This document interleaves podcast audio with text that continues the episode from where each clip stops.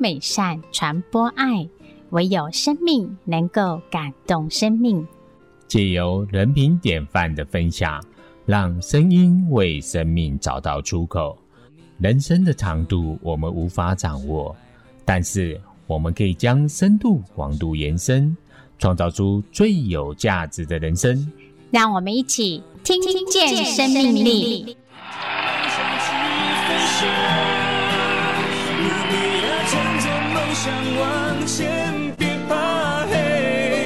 各位听见生命力的听众朋友，大家好，我是徐启峰，我是陈佑贞，感谢听众朋友再次收听《听见生命力》。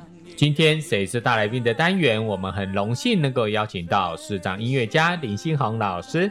他因为罹患了遗传性的视网膜色素病变，随着年纪增长啊，他慢慢失去了视力。嗯，在人生陷入最低潮的时候，转念思考，让他走出了低潮。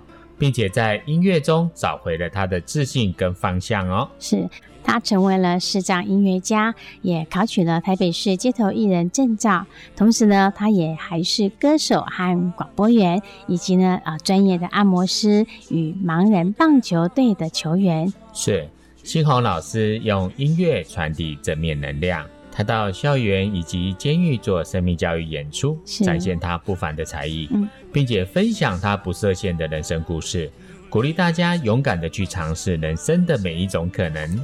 接下来我们就进行今天的单元，谁是大来宾？施比受更有福，能够做助人的人是有福的人。请听人品典范的故事。让我们来欢迎本周的大来宾。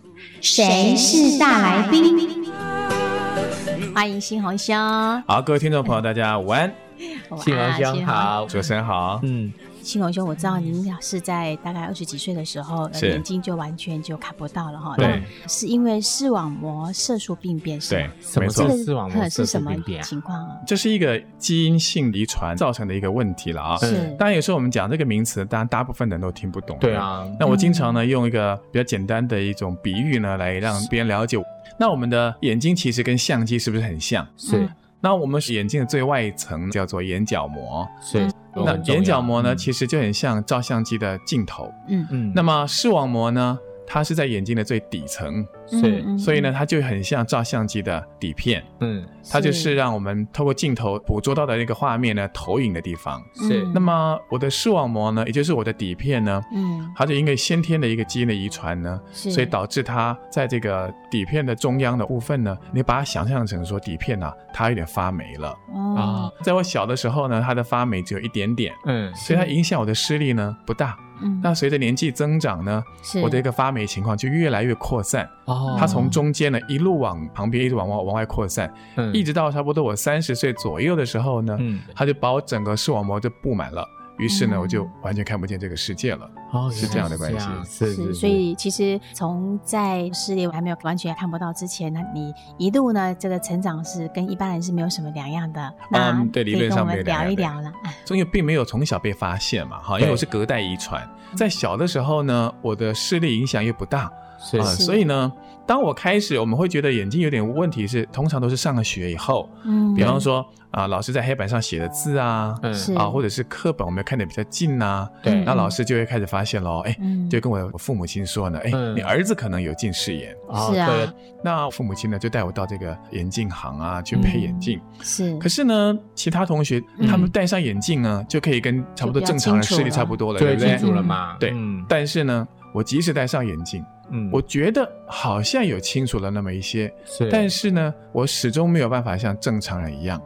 是，他们就想说，哎呀，好像戴眼镜也没什么用，那怎么办呢？那也就买买鱼肝油啦。哎，对，以前都买鱼肝油，对鱼肝油啊，对对，或者是枸杞啊，这个 或者对对明目嘛哈。我记得那时候还曾经吃过一些那种人家介绍的偏方哈，比如鸭肝、蛇胆呐，去炖一些中药方，诸如此类东西呢，就希望能够帮助我的眼睛。是，但事实上呢，你要告诉别人说我眼睛有问题吗？但是呢，我并没有看不见。是、嗯，可是我又没有看得非常好，嗯、所以在这过程中呢，同学们他们经常会很无意的，嗯，就会说林欣鸿你怎么那么笨？你是白痴哦，嗯，哦误解了，对，因为我反应比较慢嘛，然后看东西比较不清楚，所以呢，嗯、他们就用这个东西来解释我跟他们的不同。嗯，他们并没有想过这是因为眼睛造成的。对，于是，在我从小的成长过程中呢，我慢慢变得很自卑。虽然我的成绩一直都没有说不好，嗯，可是我始终很自卑，就是好像在很多方面上呢，我都没有办法跟同学们好像一较上下。对，那反应也比较迟钝嘛。嗯，所以当他们这样讲我的时候，似乎啊，我也只能给自己这样的解释，我可能真的比较笨。嗯、我处处呢都比不上别人，是没想到其实是我们眼睛出了问题，是谁、啊、会想得到？以前医学不发达，嗯，对，也是因为这样的关系哈，所以我从小学到国中到高中呢，小学的成绩大概是我一生当中相对来讲是最好的，到了国中呢、嗯、也还不错，对，是我高中那时候又考上了公立的学校，是我那时候考到北投的那复兴高中嘛，嗯，那很棒，复兴高中哈。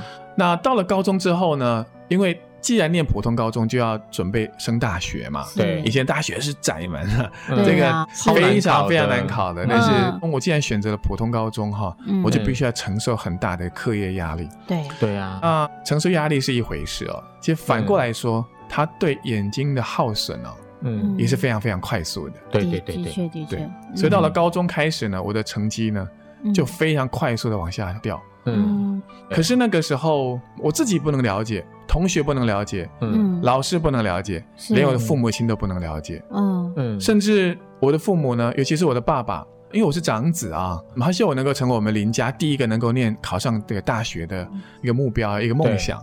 那当我开始成绩变差的时候呢，他就会觉得。我一定是不用功，是不是？甚至呢，参加社团啊，交女朋友 什么之类的，然后就荒废了学业。嗯，那或许我自己也可能把这些呢当成是我成绩下滑的一个理由，因为我记得以前我们读书的时候啊，经常都要熬夜念书嘛，对，大家都开夜车，是。可是不晓得为什么，每一次呢，当我准备好好读书的时候，打开课本，我可能啊还没真的熬到夜哈，我就开始打盹的睡着了。嗯，就觉得眼睛好酸涩哦，就想睡觉了。嗯嗯，那那个时候我对自己的解释也是说啊，会不会我是真的可能不爱念书了啊？嗯，所以看到书就想睡觉。现在回头想，我当然很清楚知道啊，其实是因为我的眼睛无法负荷对这样的一种读书的这种疲惫啊，对，所以我就很容易就感到眼睛酸涩，然后就想睡觉。嗯，所以我就背负了这种很多的罪名。后来甚至到最后，我当然一定是挤不过那个窄门的嘛。对，其实一路过程当中，我觉得很多时候辛苦是可以接受的，但是我觉得自己没有被很多人给谅解，或者被很多人给我一些所谓的鼓励或支持啊。嗯，其实对我来讲，那时候心里最累的是这件事情。是，真的，因为是不知道了。那如果知道了，大家就能够谅解我们。嗯，对对，针对这样子的一个状况。我们去寻求协助才是，可是。很可惜耶。没错啊，因为以前的男生哈，到了高中毕业啊，大概就两种选择嘛，一个就是升学，对，再来就是要当兵，当当兵，对的。所以呢，其实我那时候第一次大学考不上的时候，我是有打算要重考的，嗯，但是心里面有两种声音呢，嗯，第一个。我我真的觉得自己读书读得好累好累哦，对啊，我真的好想好想休息一下。嗯，是。第二件事情呢，是因为其实家里的经济环境并不好。嗯，我自己也知道说，如果我跟父母亲说我想重考，哇，那必须要有一一笔很大的这个补习班的费用嘛。对啊，补习班重考的很贵，很贵的，很贵的。补习费。那我又是长子。那我我下面还有两个弟弟一个妹妹，他们其实都还在念书。是，如果我要重考，哇，我觉得可能会为家庭增加很大很大的负担。对啊，就开不了口。对对对，好吧，我先暂时放弃这个升学的念头。嗯，那不然就先当兵吧。在等待这个征调的过程中呢，我当然不能这个好闲在家嘛。嗯，是。那于是呢，我爸爸有一个朋友呢，还开打字行。嗯，然后刚好缺骑摩托车去送一些那个打字稿的外务员。嗯，虽然说啊，爸爸妈妈他知道我眼睛不是那么好。嗯。因为平常的生活当中呢，他看我啊，就跟只是好像近视的感觉很像嘛，就是有看东西只比较近一点而已啊。他们并没有觉得说好像我真的有那么糟糕啊。对，所以他们就提醒我出门要小心一点啊。嗯，那我就很小心的这样子啊，就每天这样上班下班，然后就做这个外务员的工作。是。虽然其实每一次呢，骑着车子在路上的时候呢，其实说真的，我还是蛮紧张的，因为是啊，经常有一些这种险象环生的一种状况。对对，就好比说，突然有人跑出来啊，你我可能反应差点来不及，哇，就紧急刹车，差点撞上人家啦，哈。对。可是我还是一开始都很幸运的，都避过了。嗯。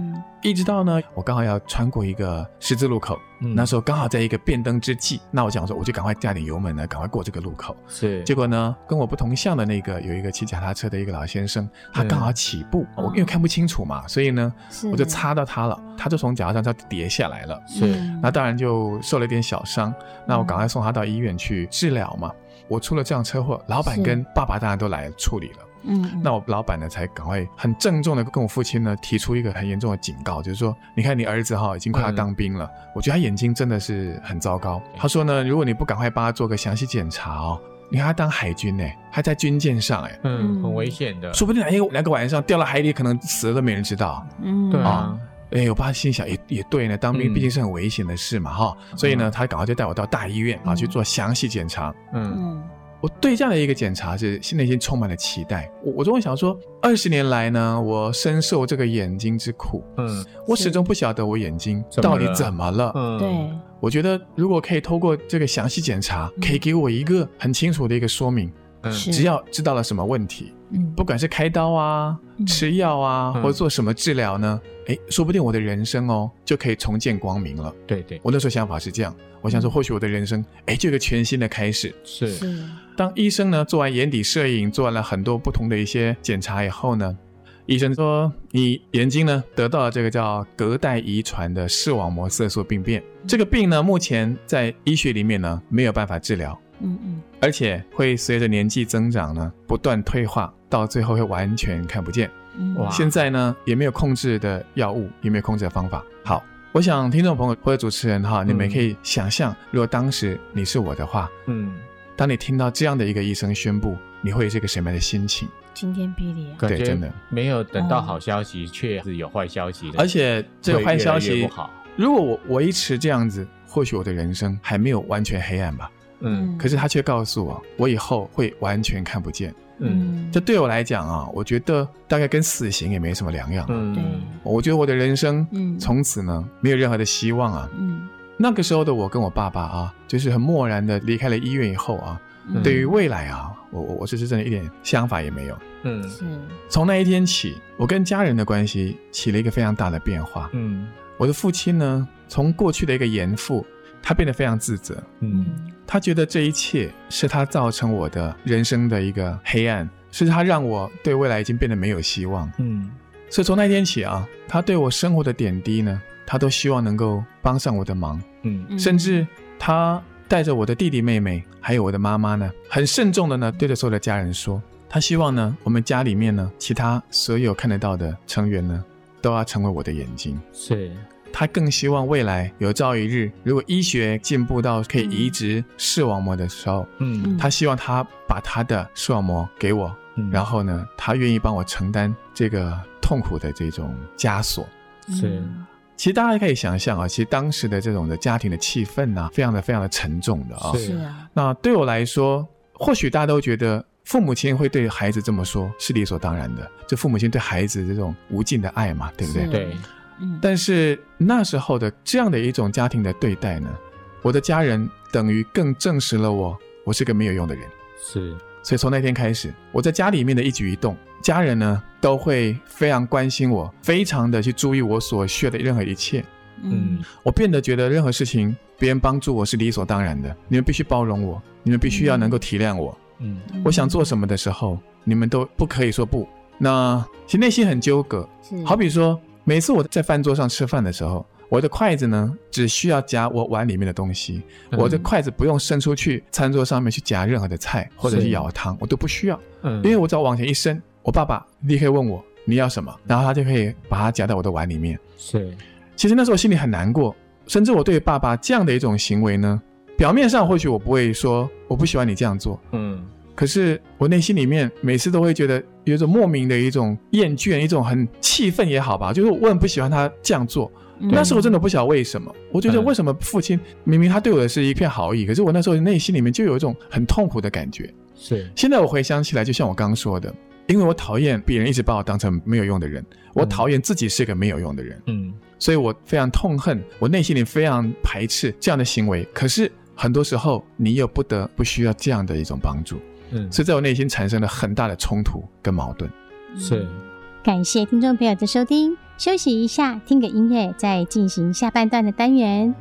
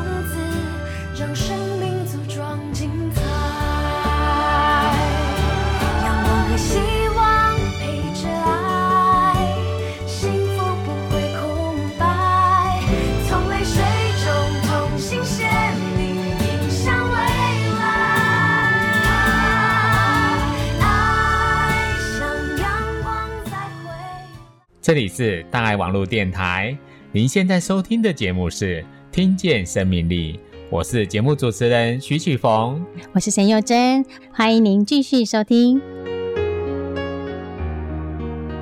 当然，不管怎么说哈，我刚刚也讲过，家庭环境并不好，所以即使知道眼睛如此呢，我也不能够坐在家里面给爸爸妈妈养。是，那时候我奶奶呢，她在警察大学，她有开一个缝纫部，就是帮很多学生啊、老师啊修改衣服啦、换拉链啊，好这个工作。于是呢，她就介绍我进去警察大学里面呢，担任一个工友的工作。是，做什么呢？接电话、送公文，是打扫办公室，这安全多了，就是很基本的这些工作。一开始做，当然这些事情对我来讲或许没有那么的辛苦，是。可是慢慢的过程中呢，我发现了一个让我来讲，我内心也是很难接受的一个过程。嗯，怎么说呢？好比说有一间教室，我必须去打扫。嗯，假设这间教室，比方说它二十平大好了，对一般看得见的朋友来说，他呢用眼睛看哪里呢比较脏，他就把那个地方呢扫一扫，扫一扫，他五分钟十分钟呢他就扫完了。可是对我来说，我看不清楚脏东西在哪里，是。怎么办呢？我把一个二十平的教室呢，假设我就把它自己自动切成八个正方形，嗯，我从这八个正方形的四个角往中间扫，嗯。一路往中间这个扫的时候，啊，它慢慢脏东西灰尘开始聚集在一起，哎，就清楚多了嘛。对对对，我再把它扫起来。嗯，等于说我要做八次这个动作。嗯，所以呢，通常呢，人家花五分钟、十分钟，我可能花半个小时、半个多小时。嗯，但是我花这么多的时间，我得到结果通常是什么呢？是很有可能，因为这是我自己用心理地图画出来的八个方块。对，不代表我把这八个方块完完全全的都 match 到，对不对？所以非常有可能是你刚好没有留意到的地方呢，正好就是有脏东西的地方哦。等到长官来检查的时候，他就会说：“林信宏，你这是没有扫地。”哦。嗯。你看我们是不是很委屈？对啊。我比别人花了更多的或好几倍的时间，我这么认真的工作，可是我却没有得到一个认同。嗯。好比说我要送公文。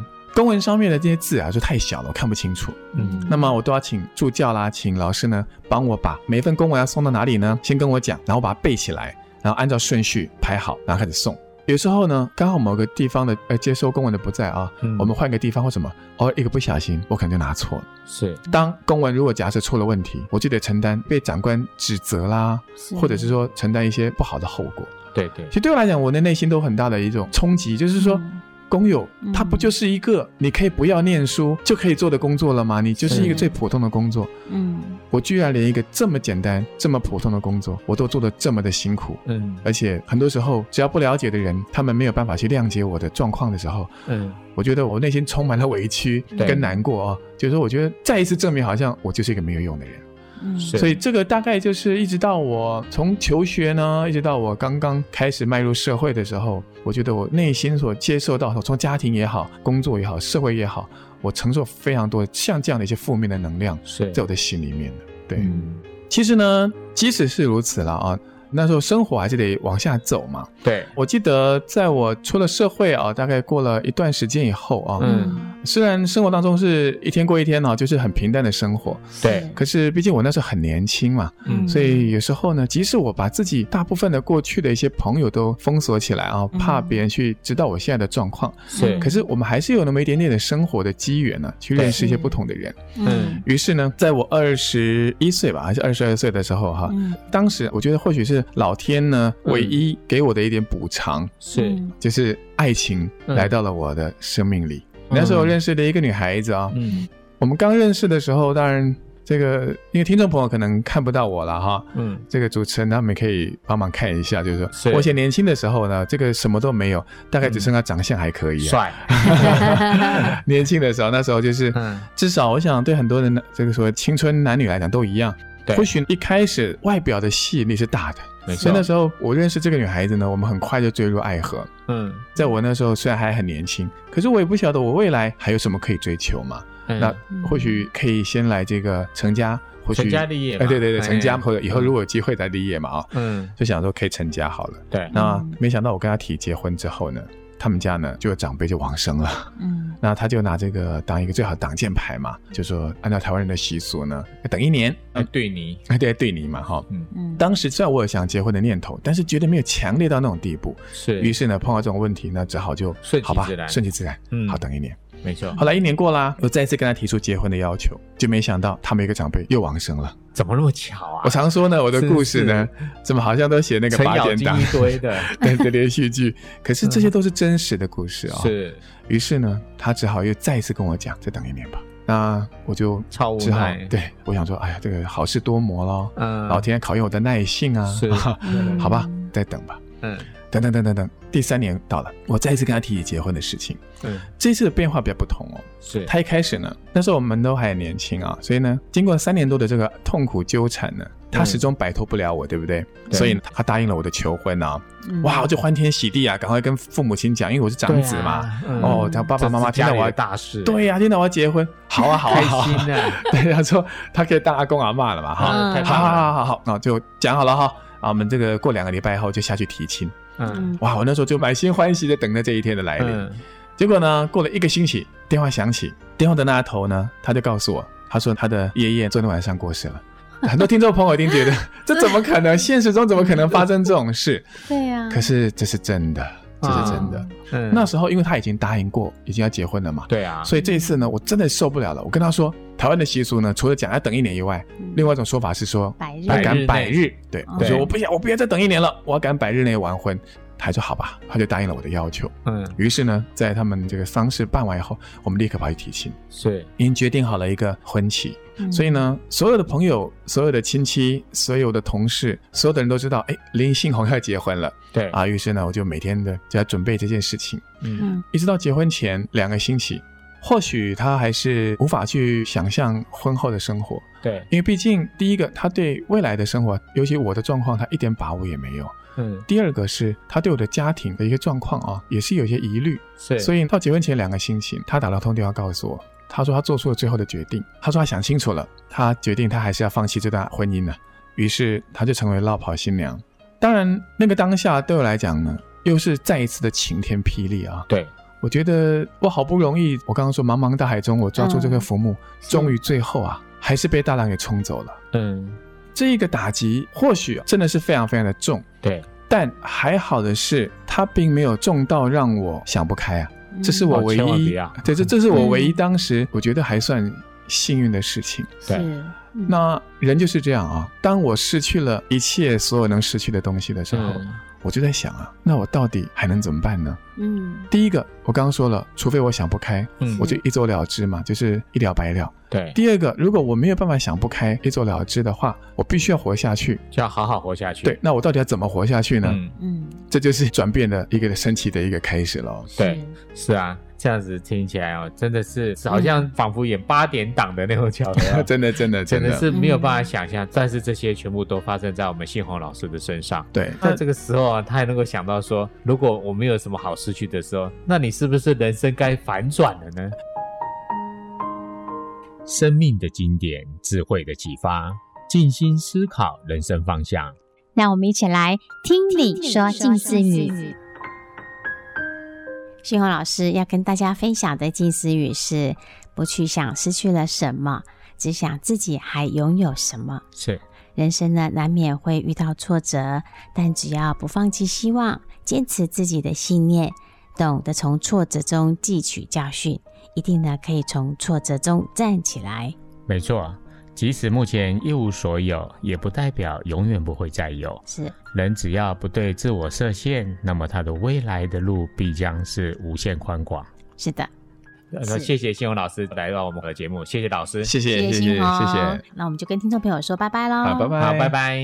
行万里路，犹读万卷书，读万卷书不如读一本人品典范、人生阅历的好书。感谢听众朋友的收听，听完音乐后，我们就要说拜拜喽。请记得再次收听《听见生命力》，拜拜。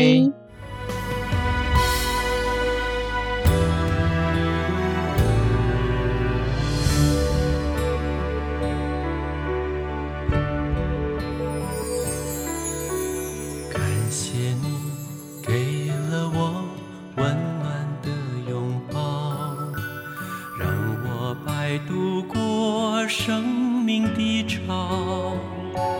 一颗心装满爱，风再大不飘摇，学会把肩膀借别人依靠，用真心给了你了解的微笑，陪着你。